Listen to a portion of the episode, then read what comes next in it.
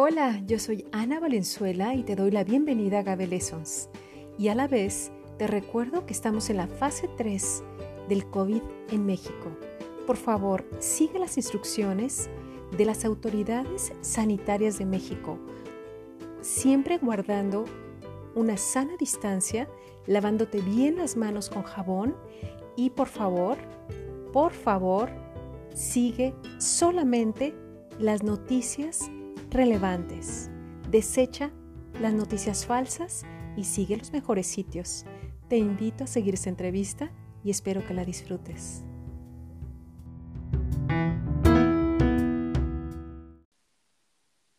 ¿Qué tal amigos?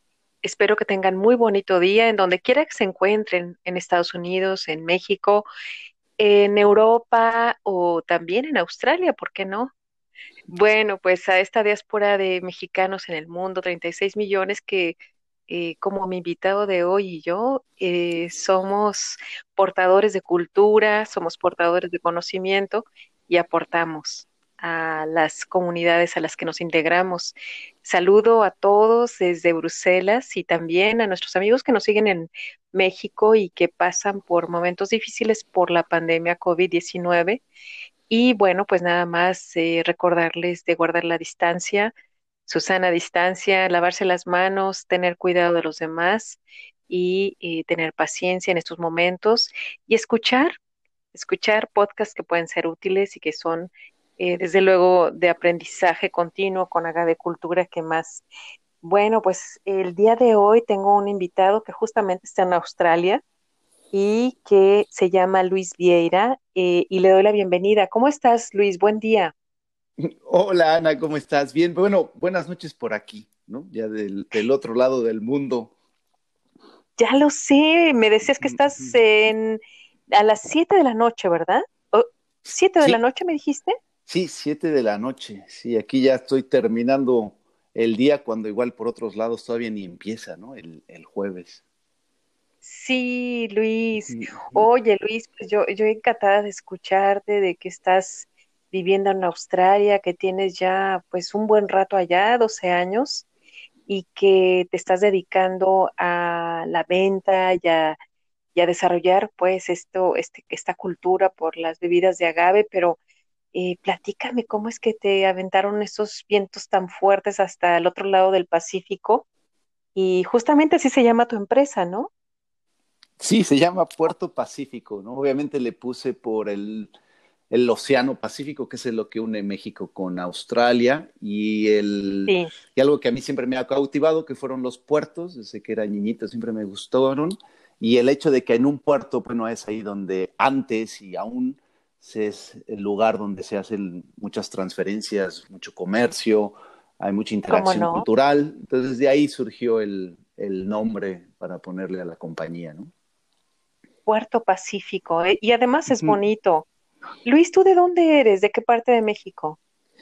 Mira, yo nací en, el Distrito Federal, soy chilango, aunque hay que aclarar aquí que ahí me tocó nacer, no tuve voz en esto, sí, en la capital ahí en la capirucha, ¿no? Como se le decía o se le dice, ahí en, en lo que ahora es la Ciudad de México, que la verdad me cuesta trabajo identificarme con ese nuevo nombre, se me hace un poquito egoísta, casi un monopolio, porque de la nada, ¿qué le pasó a Monterrey, a Chihuahua, a Guadalajara, a Oaxaca, que esas no son ciudades de México ya, o qué pasó, ¿no?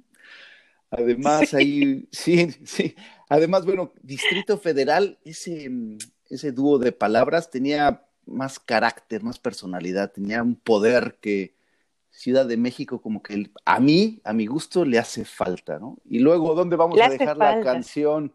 Sí, y la canción tan bonita de Chava Flores de Sábado Distrito Federal, por favor, esas narrativas que se aventaba, dignas de premio Nobel. Sí, Luis, tienes toda la razón. Fíjate que yo soy de Guadalajara y a mí, eh, pues no me causó tanta como sorpresa, ¿no? Pero tienes toda la razón, es que hay todo un imaginario colectivo y desde luego pues es simbólico, ¿no? DF, decir DF o, Distrito Federal o todas estas canciones de Chapa Flores, entonces eh, sí, sí es muy importante esto que, que dices, pero tú eres nacido ahí y creado ahí, Luis. Sí, ahí crecí toda, toda mi vida, Ahí estuve en el DF y mm, hasta que me vine a Australia, Hasta que, hasta que tomé, hasta que tomé la decisión de venirme para acá.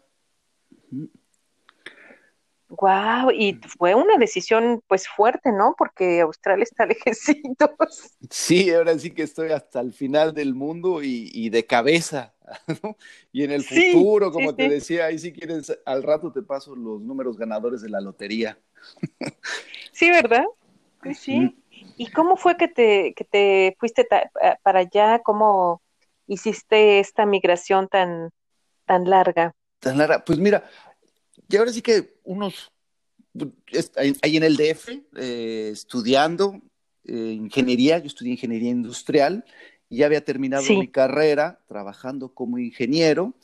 Recibí una llamada justo un día, justo antes de mi cumpleaños. Estaba yo sentado en mi trabajo y suena, suena mi celular, que era un, Ericsson, el de tapita plateada, que ya ni servía, no sé si, te tocó verlo, pero bueno, eh, ya ni servía la pantalla, lo levanto, abro la tapita y bueno, y sí, Luis Rodrigo Canales Vieira, la voz de una mujer, digo sí, y me dicen lo que he estado anhelando por un par de años, ¿no? Nomás cuelgo, me acuerdo muy bien, me levanto de mi escritorio y así voy directo a la oficina de, mi jefe y renuncio. Mi visa había sido aprobada y tenía que venirme, así que a seguir, seguir este sueño que aunque yo nunca había visitado Australia ni había estado cerca, ¿eh? nada. Ahí empaqué así que toda mi vida en dos maletas y me vine sin trabajo, sin realmente nada decisiones que uno toma que te llevan a un punto, a la orilla del precipicio donde uno decide brincar o no, donde es todo o nada. Me imagino que tu historia debe ser también muy interesante en cómo llegaste a Bélgica, ¿no? Porque tú llevas allá 12 años. Sí, también.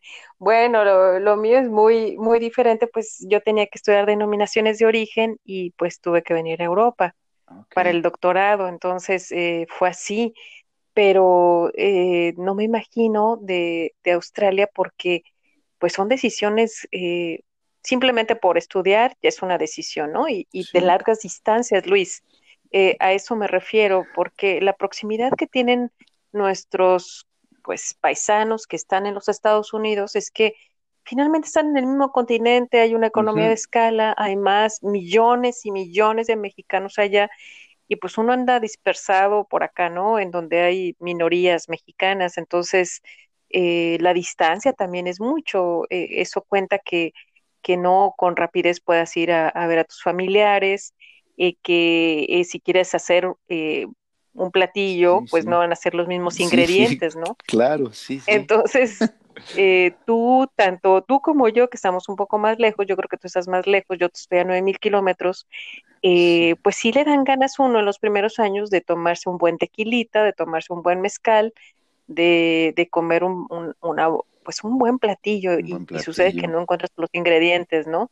Y yo creo que a ti, como a mí, eh, pues nos ha pasado esto de, de poco a poco ir generando este nicho alrededor y eso es lo que has hecho tú con Puerto Pacífico, por lo que veo, tú desarrollas tu negocio allá, platícanos eh, ¿cómo es que en dos años, eh, en cuántos años has desarrollado tu negocio y en qué consiste?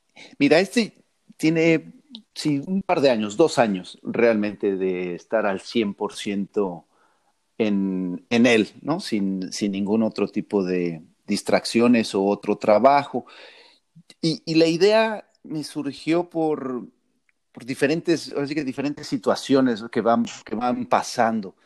Yo llegué acá a Australia y mi intención no era dedicarme a esto, ¿no? Yo llegué y conseguí un buen trabajo de, ingeniero, estaba ahí, pero sí me di cuenta que aquí en Australia había dos cosas principalmente que no estaban bien de México. Uno, la comida mexicana.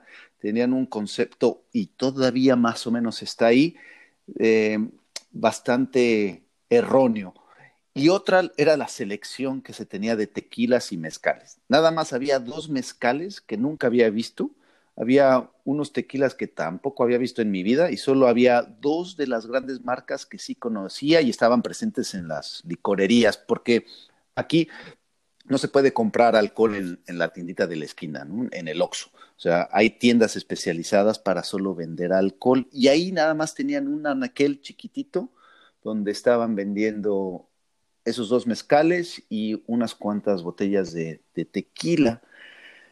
Y ahí todavía ni siquiera me, me caía el 20 de empezar con esto. Un buen día me, animo a abrir una taquería chiquita con un mexicano que conocí aquí. Ajá, eh, un tipazo él de Cancún, Héctor Vallejo se llama. Y luego abro una segunda y todo esto es mientras seguía yo trabajando como ingeniero. ¿eh?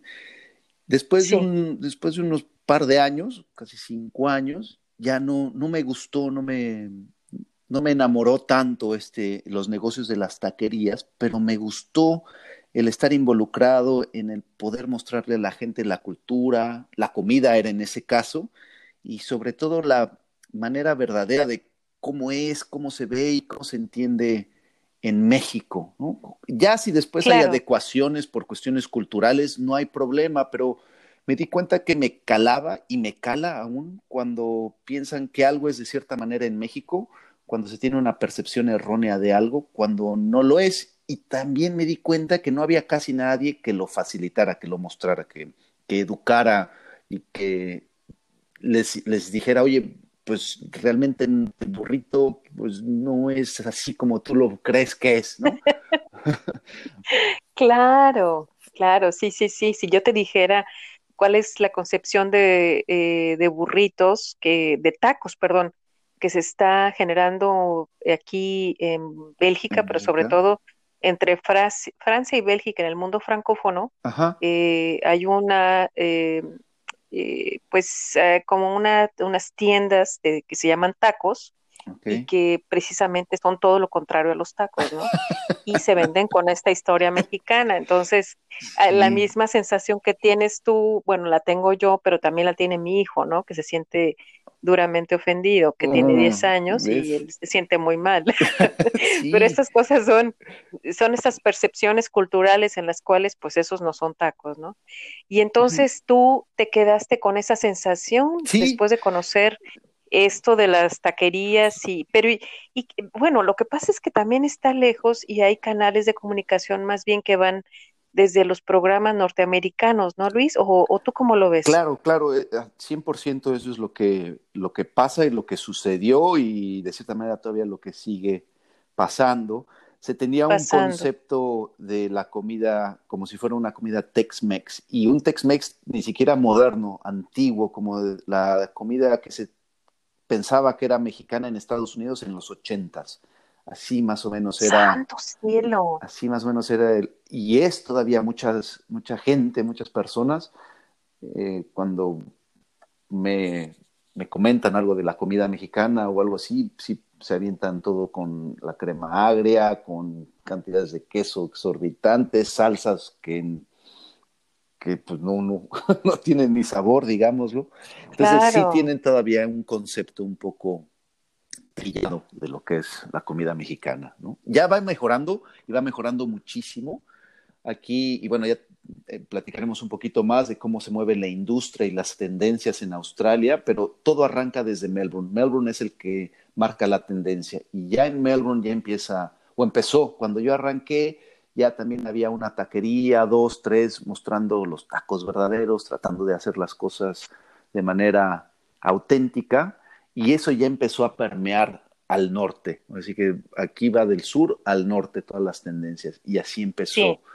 Y ya ahorita el taco ya entre la gente joven y digamos de 30, 40 años para abajo ya entienden y aprecian el concepto del taco como nosotros lo, lo entendemos, que es de tortilla ya, bueno, ya sea de harina, pero chiquita, eh, suave, o tortilla de maíz principalmente.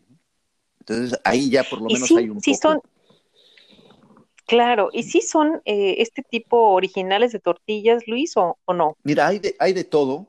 Hay muchas que sí. Cuando yo tenía la taquería, sí comprábamos masa más seca. eh, que se conseguía desde Melbourne. Y ahí ya la traíamos para arriba y aquí hacíamos nuestras tortillas a mano. Y así ya hay varios lugares que también lo están haciendo y uno que otro mexicano, muy poquitos, que están haciendo las tortillas y las venden eh, a los restaurantes mexicanos. Entonces sí ya empieza a ver el sabor real y auténtico de la tortilla. O sea, yo ya, inclusive esta semana, fui a comer unos tacos a un lugar en Brisbane y ahí la tortilla bien hecha, así que no, no hay ninguna queja eh, comparado con alguna mexicana, no, ya está al punto. Oye, pues me da mucho gusto, ya no, ya no está tan abandonado ese, pues ese valor, porque finalmente la cocina mexicana o la comida mexicana ya está catalogada como eh, un patrimonio eh, en, la, en el registro UNESCO desde creo que 2014, algo así. Y, pues y, bueno, pues es una pena, ¿no? Lo que, lo que se ha registrado y lo que se está promoviendo todavía, pero qué bueno que nos comentas eso y que eso pues también genera una oportunidad para una mejor visión cultural, pero también eh, gustativa, o sea, eh, hedónica y, y, más original, porque tenemos muchos sabores, ¿no? Sí, totalmente. Y, ¿Y tú cómo ves esto? ¿Cómo, ¿Cómo fue lo del tequila? ¿Qué sucede con el tequila? ¿Algo similar? Sí, totalmente. el mezcal. Sí, sí, sí, sí, el mezcal y el sotol. Aquí con lo de tequila y mezcal y sotol me pasó también algo parecido, ¿no? O sea, yo dentro de, dentro de todo lo que yo cargaba siempre traía una botella de tequila, de mezcal y de sotol, ¿no? Que el sotol lo descubrí cuando me fui de mochilero una Semana Santa a la Sierra Tarahumara a ver sus festividades en un pueblo que que me recomendó mi tío Rafa, que se llama Norogachi. Y desde ahí yo me enamoré de un sotol bien hecho. Y bueno, también ahí probé el tesguino, que es otra cosa, y, me enamoré de Chihuahua y de los tarahumaras o raramuris, ¿no? Y entonces te digo, yo siempre cargaba con una botella de cada una, y acá cuando salía en las noches, siempre me llevaba mi anforetita, como teporochito de pueblo, la llenaba de tequila o mezcal o sotol, y principalmente eran por dos razones. Una, el alcohol aquí es carísimo. Una noche de copas te sale más costosa que el tren Maya. Y las opciones que había, pues no eran las mejores tampoco cuando iba uno a los restaurantes o bares. Y obviamente compartía yo esa anforetita a la gente y me decía, oye, pero qué rico. No pensaba que si fueran los tequilas. Entonces ahí también vi que el concepto que se tenía del tequila, pues era totalmente erróneo y la manera en la que lo ven aún la mayoría de la gente es de que simplemente es una bebida para embriagarse y ponerse hasta las manitas, ¿no? Y ahí fue donde también me empezó a calar ese, ese asunto, me empezó a decir, uy, y a la vez, pues luego invitaba a mis amigos a cenar a la casa y si se portaban bien los canijos, pues sacaba el cofre con el tesoro de mi colección y, les daba a probar y me decían, ay, qué buena onda, una cata de tequila, y yo nunca lo había pensado así o visto de esa manera, ¿no? Y así es como que empecé, dije, que esto lo puedo hacer y lo puedo hacer bien. Y lo más importante es que me gustaba y me gustaba mucho, ¿no? Enseñar este tipo de, de cultura que se tiene y de la manera correcta, ¿no? Que se debe que se debe de ver el producto. Ya si después se va cambiando, no hay problema, pero por lo menos se entienda de dónde viene y la estructura y el respeto que se le debe de tener, ¿no? Y así fue. Claro, y eso lo comenzaste a hacer cuando, eh, Luis. Eso lo empecé a, hace, mira, al 100% hace dos años. Antes ya empezaba yo a traer alguna caja de algún producto o algunas cuantas botellitas de aquí y de allá y de repente las empezaba a vender entre mis amigos y, y luego en un bar y hablando ahí en el bar, me dijeron, oye, eh, ¿no tienes más? Y le dije, bueno, pues sí, pero sí, pero no. Así que sí, pero no, no, no tengo la licencia, no tengo todo para armar este, este show legalmente. Y entonces ya empecé, ¿no? A aplicar, ahora sí que todo lo que viene siendo la licencia para poder distribuir el alcohol, para traer el alcohol, importarlo, aprender todo lo que es esa logística, que a mí me ayudaba el hecho de, eh, mi trabajo que tenía antes, como en la compañía donde trabajaba, eran exportaciones, entonces ya tenía yo ese concepto bastante bien estructurado.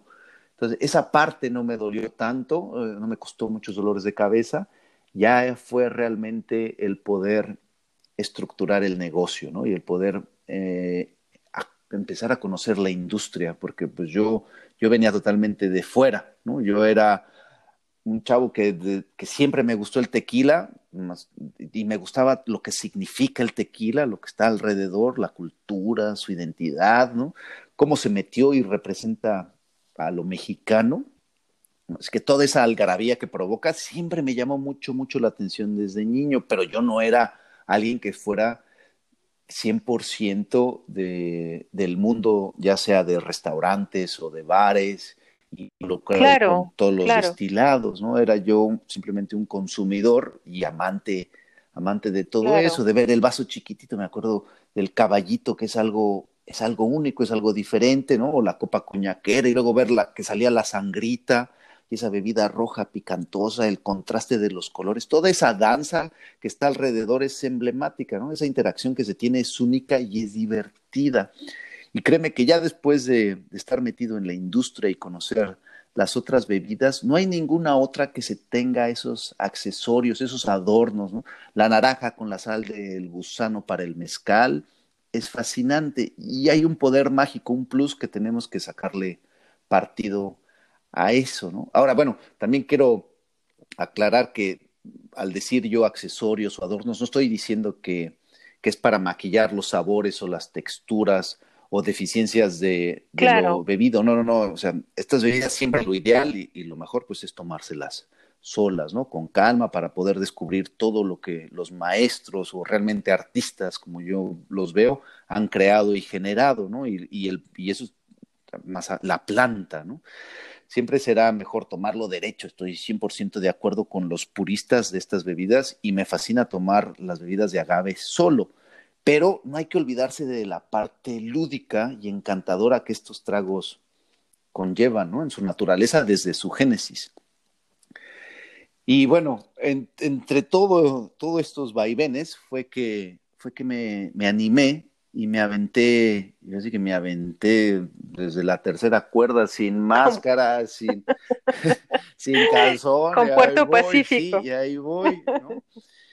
Y, y, estás importando eh, tequilas y mezcales y sotoles desde México hasta, hasta Puerto Pacífico, a tu, a tu Puerto Pacífico, pero ¿tienes un lugar eh, de venta? ¿Tienes como una especie de licorería? ¿O tú haces entregas a distribuidores y a restaurantes? ¿O, cómo es, eh, Principalmente es a restaurantes y bares. Y ya después se tiene lo que es las páginas de internet que mm, venden alcohol y bueno, ahí se ahí promuevo y, se venden los productos que, que, traigo, ¿no? De los productos hermosos que nuestros paisanos hacen en México. Y es así como está. Oye, Luis, déjame preguntarte algo. Australia es muy importante en la producción de vinos del Nuevo Mundo. Eh, entonces tú estás en un lugar donde hay mucho vino y tanto Australia como Sudáfrica tienen vinos que son de bajo precio.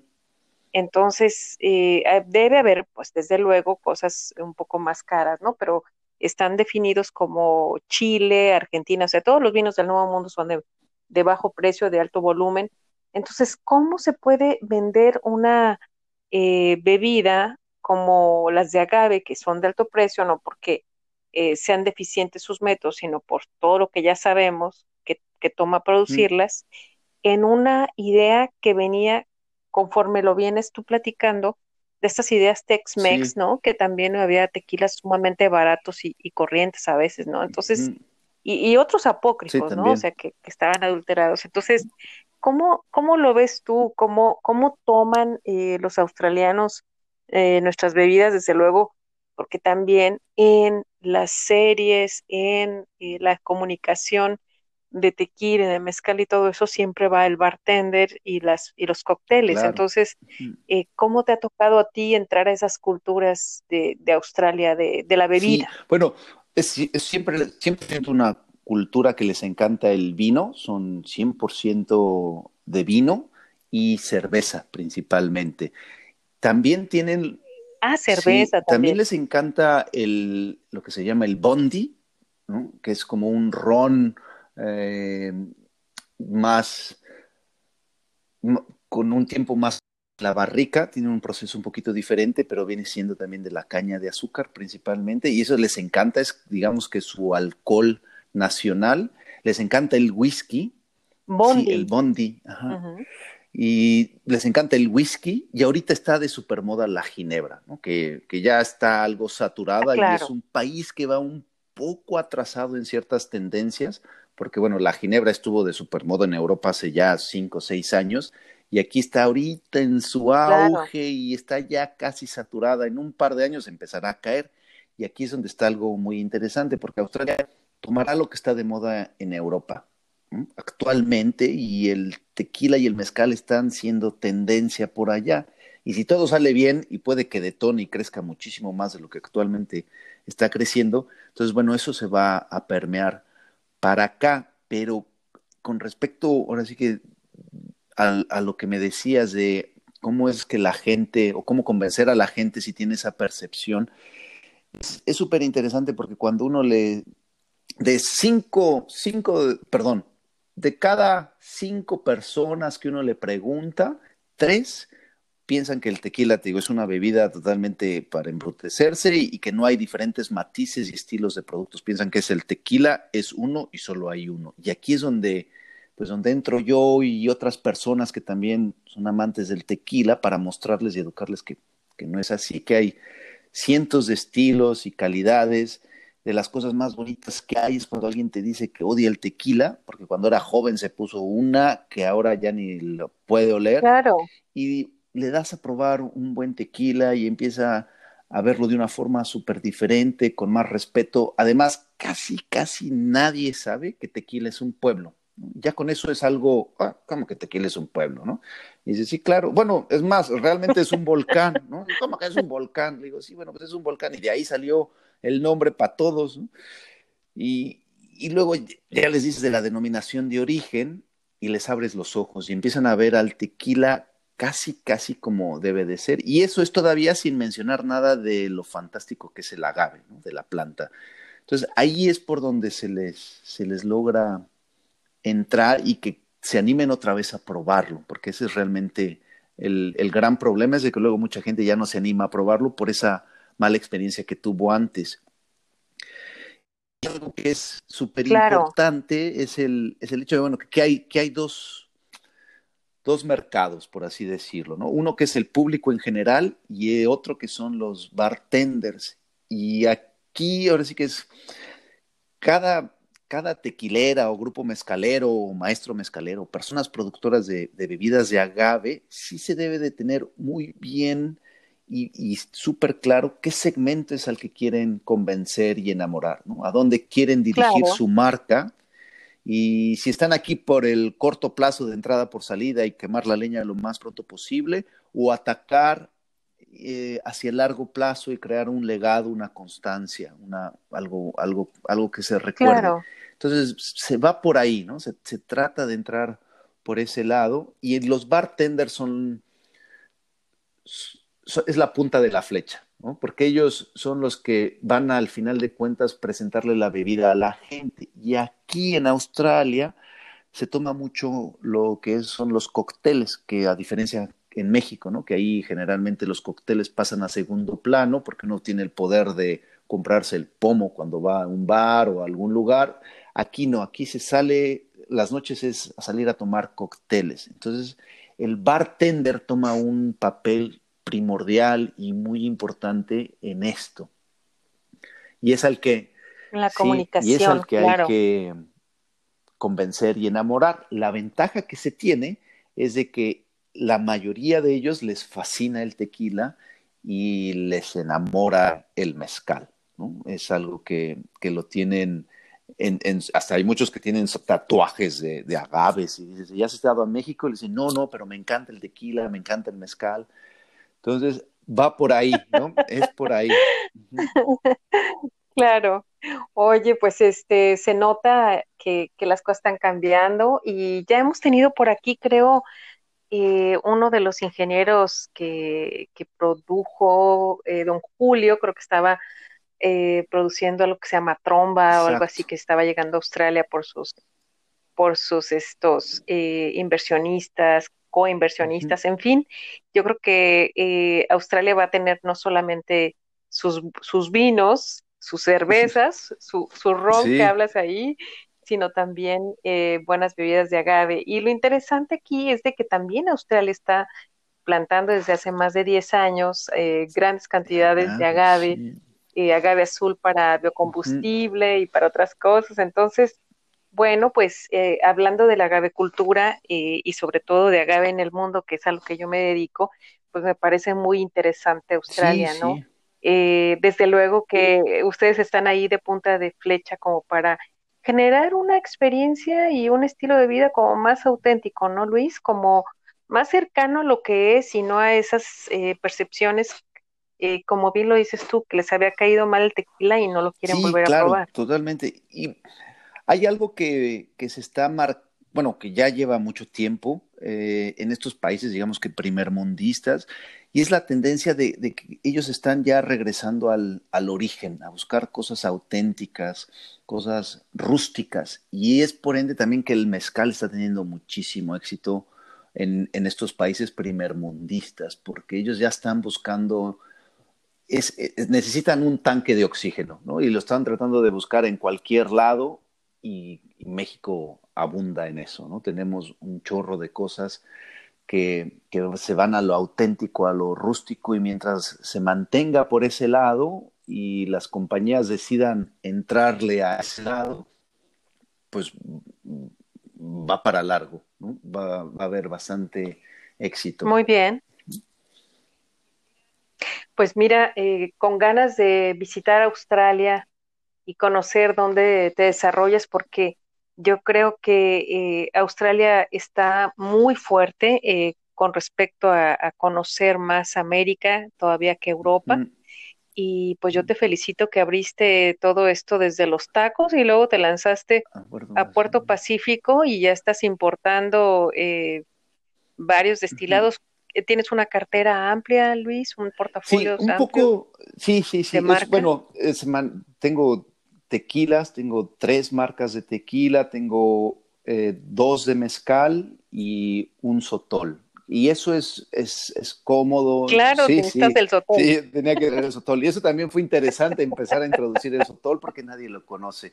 Ya ahorita ya generé un poquito de ruido, no mucho, pero por lo menos ya se habla algo de sotol y empiezan a preguntar por otros productos, otras marcas. Entonces, perfecto, ¿no? Ya ya va, y, no es de que lo haya hecho yo, sino es un conjunto, ¿no? De, de la información y de la gente que les gusta el agave, empiezan a preguntar por otros productos. Porque también aquí de, lo que mencionabas es verdad, o sea, y aquí Australia tiene una variedad de agaves bastante grande, ¿eh? yo, yo me quedé sorprendido con, con los diferentes agaves que tienen aquí. Obviamente no creo que, que, alguno sea endémico, ahí sí tú eres la doctora y sabrás si hay algún endémico aquí, pero sí tienen una variedad no, no. ya grande.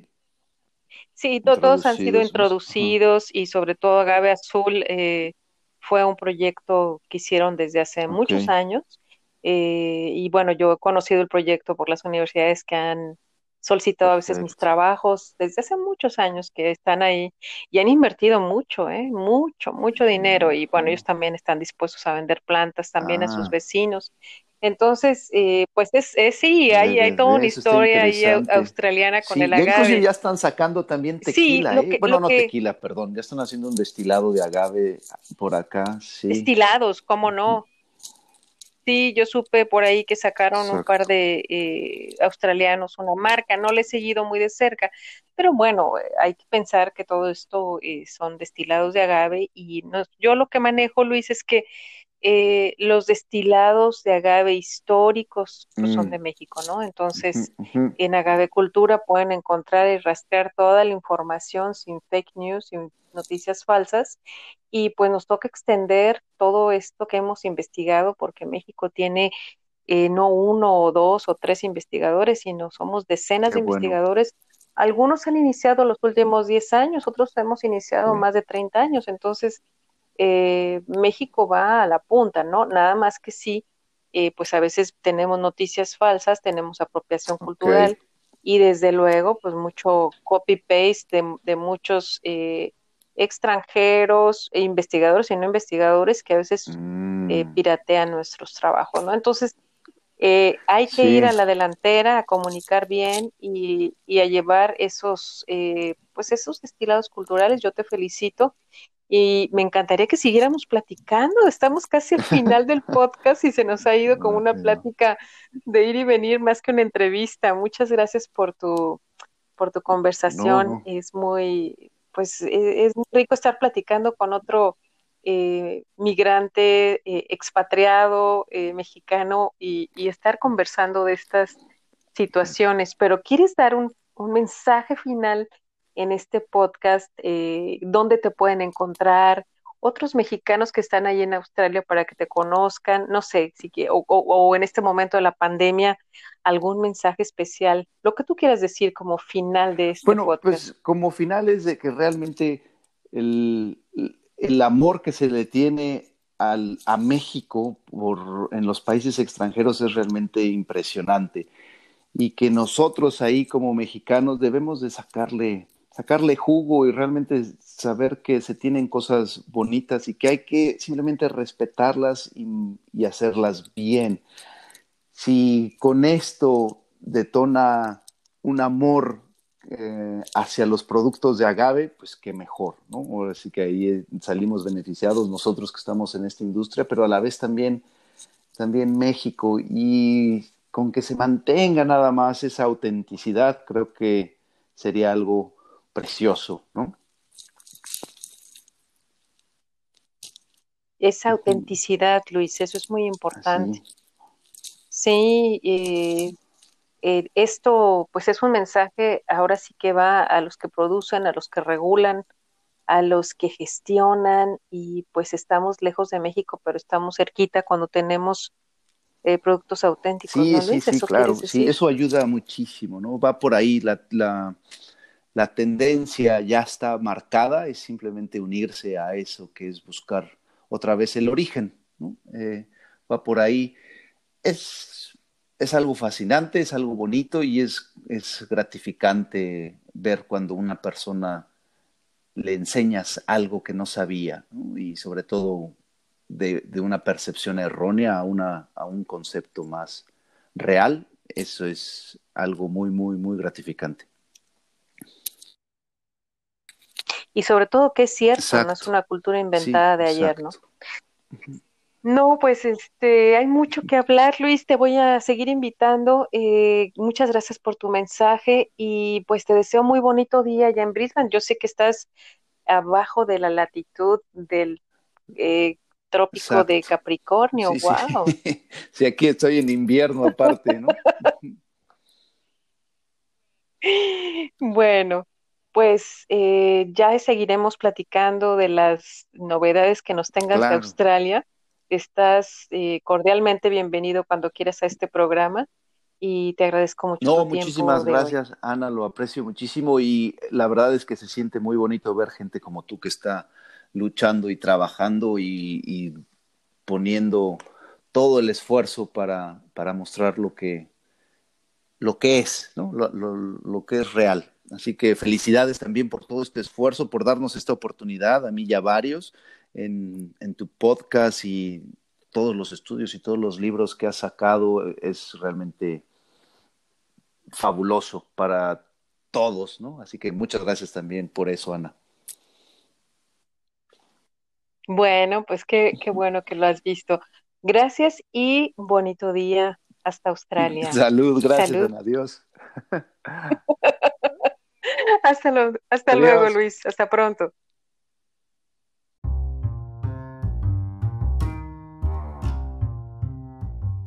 ¿Te gustó la entrevista? Síguenos. Estamos en las redes sociales. Yo soy Ana Valenzuela y me encuentras en agabelessons.com. También en Twitter, LinkedIn, Facebook, Instagram. Tendremos más personajes. Déjanos tu voz. Mándanos un mensaje por esta plataforma. Nos seguimos y nos encontramos nuevamente. Hasta pronto.